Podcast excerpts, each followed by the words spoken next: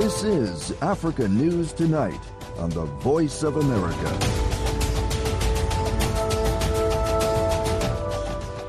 Hello, welcome to VOA Africa. Thank you for joining us. I'm Peter Clottey, and here's what's coming up. The gain that had been done to stop the two thirds majority has been reversed, but we know that Parliament is no longer relevant in deciding the future of Zimbabwe. It is heavily compromised. It is now a toothless bulldog.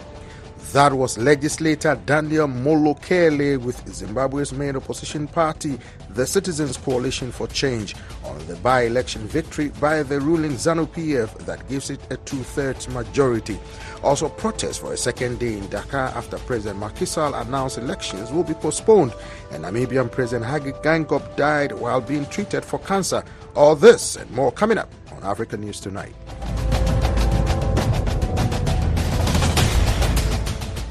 In Senegal, authorities have limited access to the mobile internet today as members of parliament prepare to debate a bill that will delay elections for six months.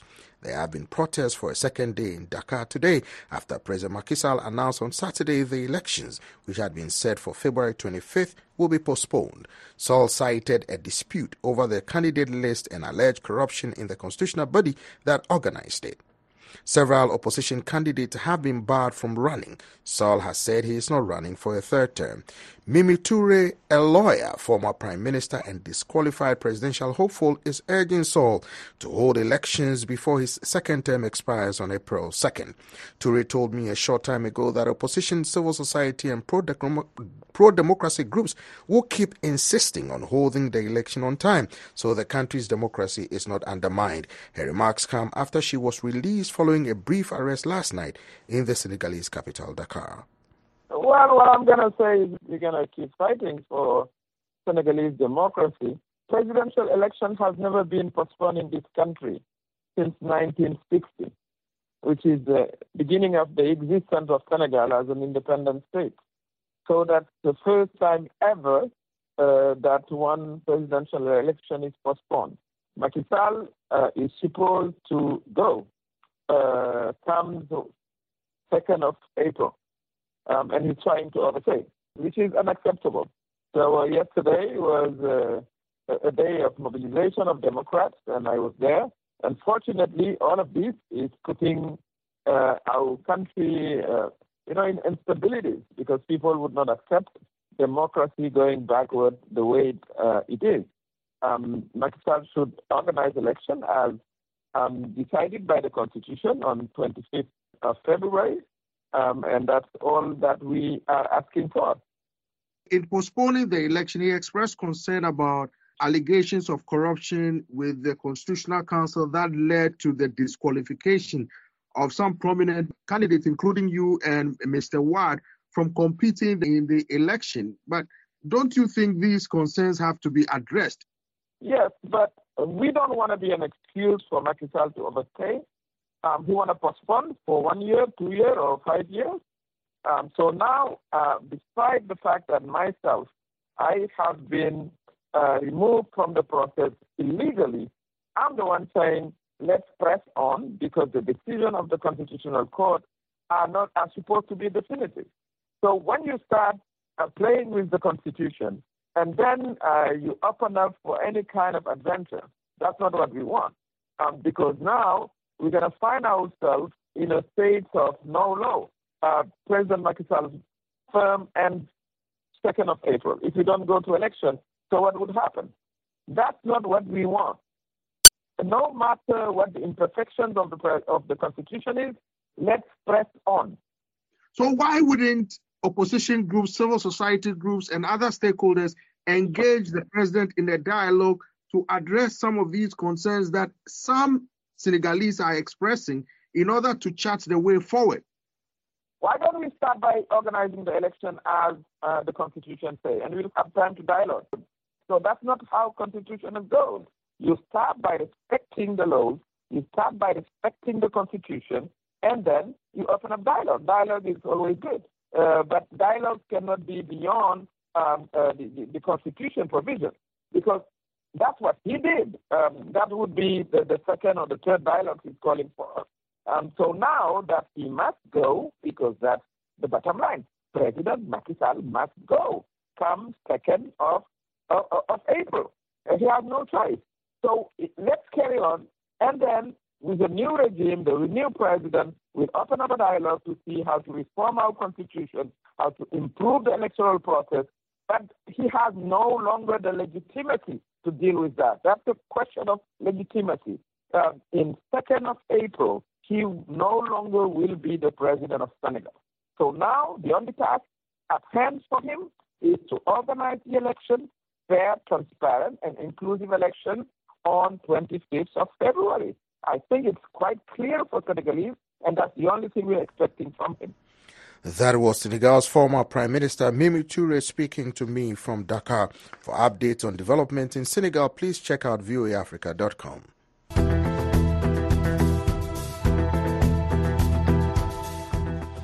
Zimbabwe's ruling party has bolstered its control of parliament to a two thirds majority, according to by election results released by the country's elections commission over the weekend.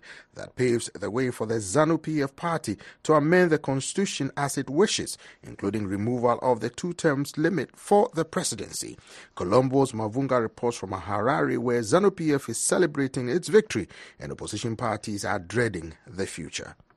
ZANU-PF now holds 190 out of 280 seats in the National Assembly after winning six seats in by-elections held over the weekend, according to the Zimbabwe Electoral Commission figures. Farai Muroiwa Marapira, the ZANU-PF spokesperson, attributed this party's victory to policies of President Emmerson Mnangagwa since he took power in 2017 from the late Robert Mugabe. So, with this two-thirds majority, we will look to ensuring that we process our legislation faster for the betterment of our country. ZANU-PF is the only party that has, from its inception, been focused only on ensuring that the people of Zimbabwe are served and to the best of their requirements and ability. So we'd like to thank the people of Zimbabwe and we'd like to assure them that they are safe in their trust of ZANU-PF and they will not regret this decision of entrusting in the policies of President Mnangagwa. Hwange Central Legislator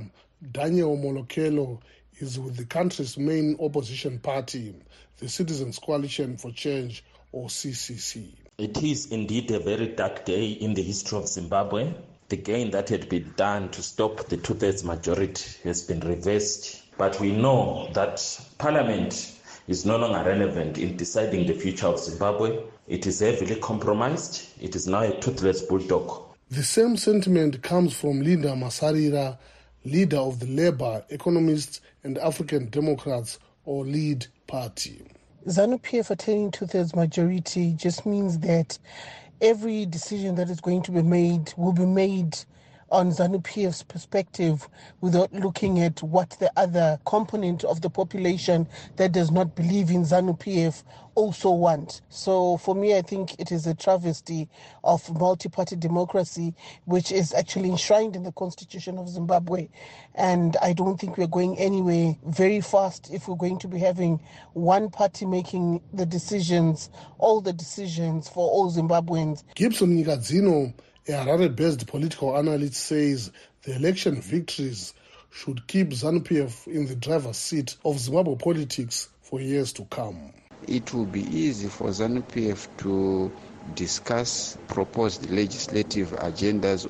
It becomes easy. And also at a broader national scale, it means that uh, ZANU-PF will remain a dominant party which will be able to conquer the political domains nationally because the opposition, as it is proven at the moment in the by-elections, it lacks the capability to ideologically organize and mobilize its people or its structures. Zimbabwe's next general election is slated for 2028. That's when President Emmerson Mnangagwa's second and final term will end unless ZANU-PF changes the constitution. Columbus Mavunga, News, Harare. Namibian President Hage Geingob died yesterday while receiving medical treatment for cancer. The 82 year old had a colonoscopy and a gastroscopy on January 8, followed by a biopsy, his office said last month.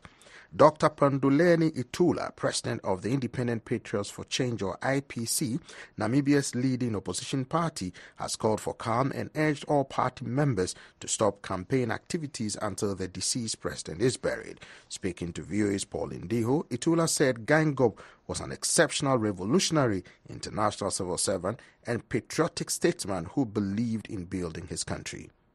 It's an incredible, incredible, devastating strategy that the Namibian people have found them in this morning when the presidency of our Republic, of the Republic of Namibia, announced the passing of our beloved president, His Excellency Dr. Hage Gottfried Geingob, who was in his second term uh, as president of the Independent Patriots for Change and as someone who stood and contested for the presidency in 2019. It's particularly devastating because it's someone that I have actually dealt with and someone who, after the elections, we maintained a cordial, mature political relationship in which I was also at times invited to State House during State House events at the honor of His Excellency as he entertains international guests and international dignitaries and presidents as well. So it's going to be a very devastating uh, blow to the Namibian president. It's the presidency.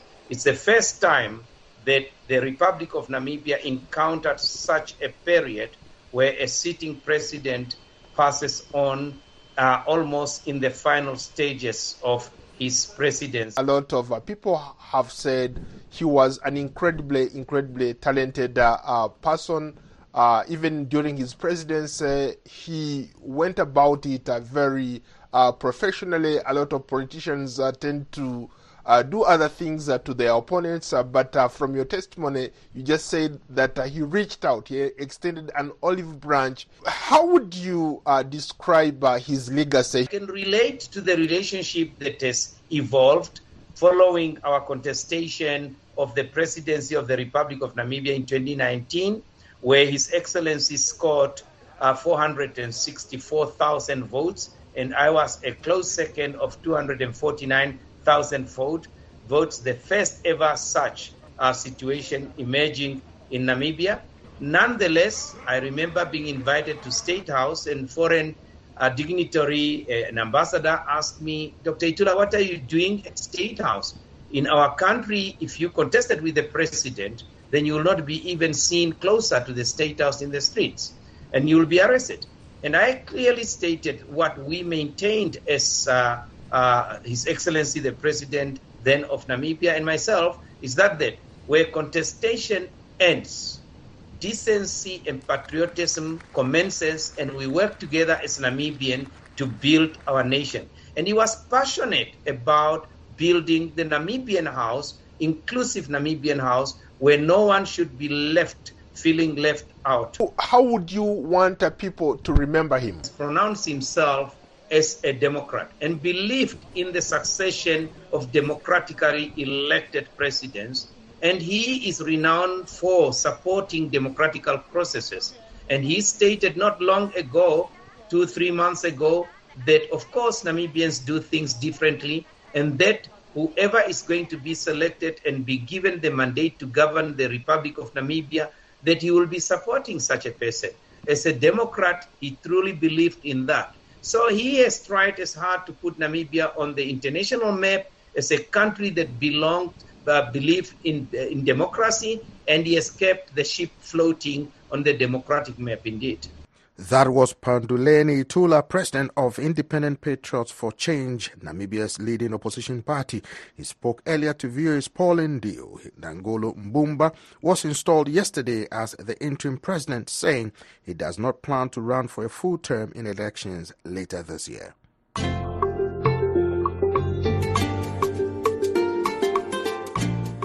U.S. Secretary of State Antony Blinken is on his way to the Middle East for his first trip since Washington brokered an offer with Israeli input for the first extended ceasefire of the war. The offer was delivered to Hamas last week by Qatari and Egyptian mediators. It still awaits a reply from militants who say they want more guarantees that it will bring an end to the four month old war in the Gaza Strip.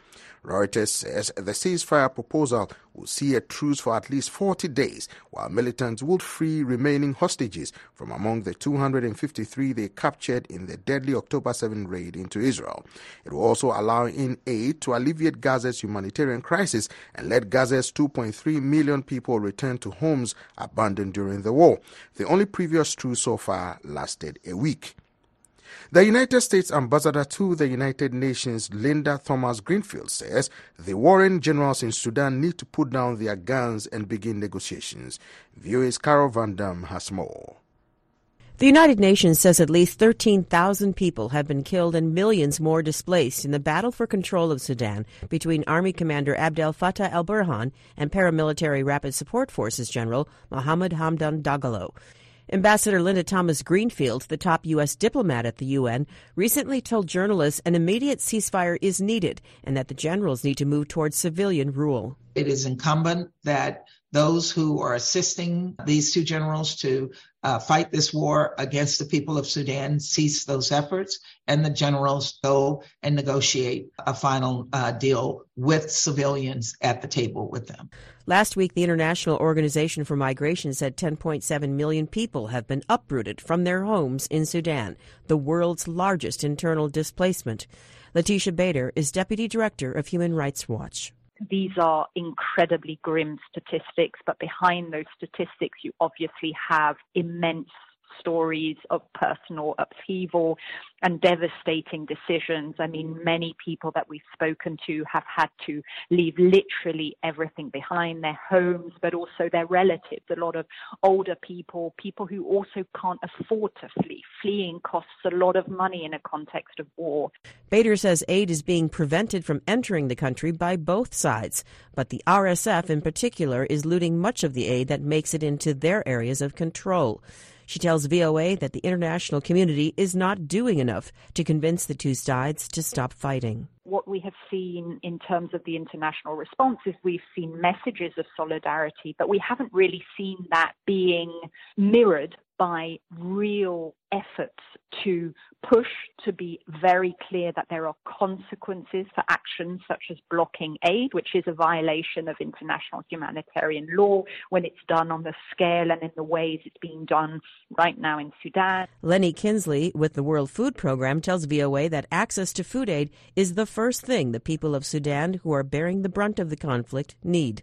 Unfettered access, access across lines of conflict, and uh, without that, we are not able to have the freedom of movement to transport essential and vital life saving assistance to people who are trapped in these conflict hotspots. Kinzli says the WFP joins others in the call for both sides to stop blocking aid and to lay down their guns so the suffering can end. Carol Van Dam for VOA News, Washington. You are listening to Africa News Tonight. I'm Peter Clottey in Washington. For more information on these and other stories from the continent, please see voaafrica.com. There you will find all your favorite VOA radio and TV programs and a whole lot more. For world news, check out voanews.com. At least one child is dying every two hours in Sudan's Zamzam camp, one of the largest and oldest camps for displaced people in the country. Reuters spoke with the head of the group's emergency response in Sudan, Claire Nicolet. She says before the start of the conflict last April, people in the camp relied on international support for food and health care, including clean water. But now she says they have been almost completely abandoned.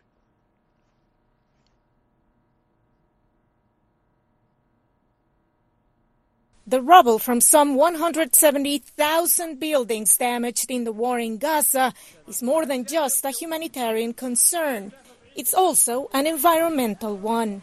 Linsey Cottrell is an environmental policy officer with the Conflict and Environment Observatory. What the likelihood that there may be con- um, storage of chemicals, fuel tanks, or um, other other materials that may then cause contamination. The environmental um, quality of um, of existing groundwater supplies were already poor, and that's been exacerbated by the exist the current conflict. Scientists are trying to assess the environmental impacts of the wars in Ukraine and the Middle East.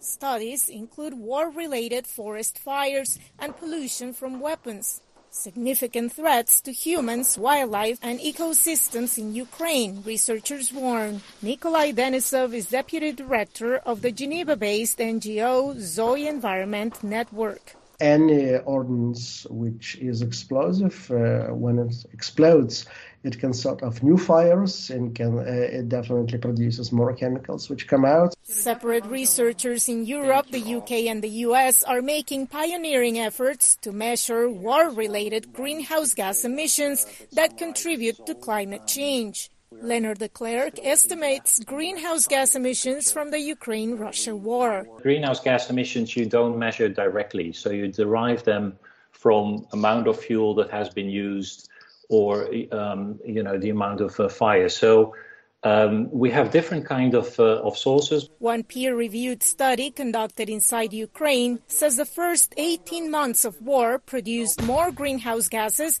than the annual emissions of Austria, Portugal, or Hungary. But the lack of international guidelines to measure emissions from conflict, the limited opportunities for field research, and the secrecy surrounding military operations mean that estimates are not always precise or conclusive. Nonetheless, those making them argue they are important to better understand and improve the global fight against climate change. Benjamin Neimark calculates greenhouse gas emissions from the Israel Hamas conflict. If we haven't learned anything over the past few years, um, you know, extreme weather events from floods to uh, extreme temperatures to, um, you know, a whole host of, of salinity problems. You know, this is at our front door. Holding climate polluters accountable remains a challenge. Under the current international reporting system, countries report the greenhouse gas emissions produced in their own territory.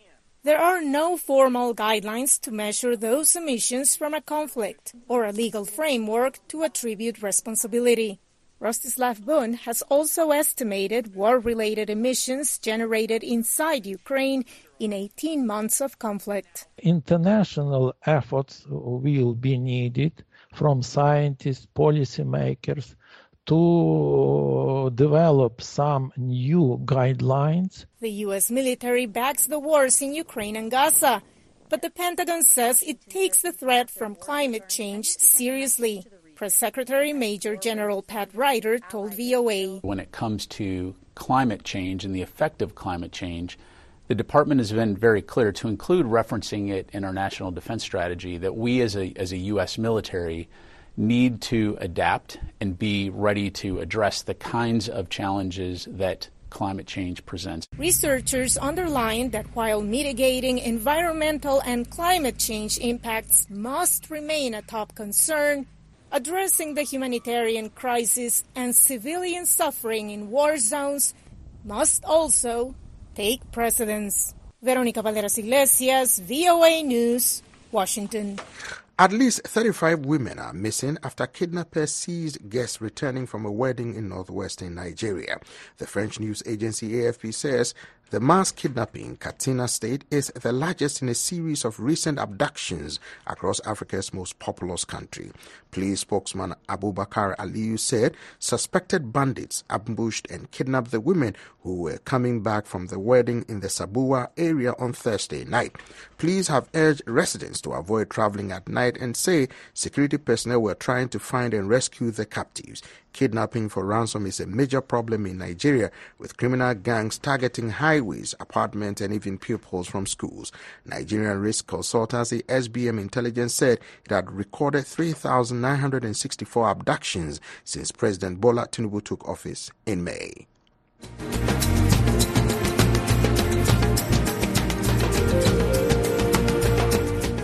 And that wraps up this edition of Africa News Tonight. I'm Peter Clottey in Washington. For all the latest development on the continent 24 7, visit our website at voaafrica.com. On behalf of our producer David Vandia and engineer the great Rob McLean, thanks for choosing the Voice of America.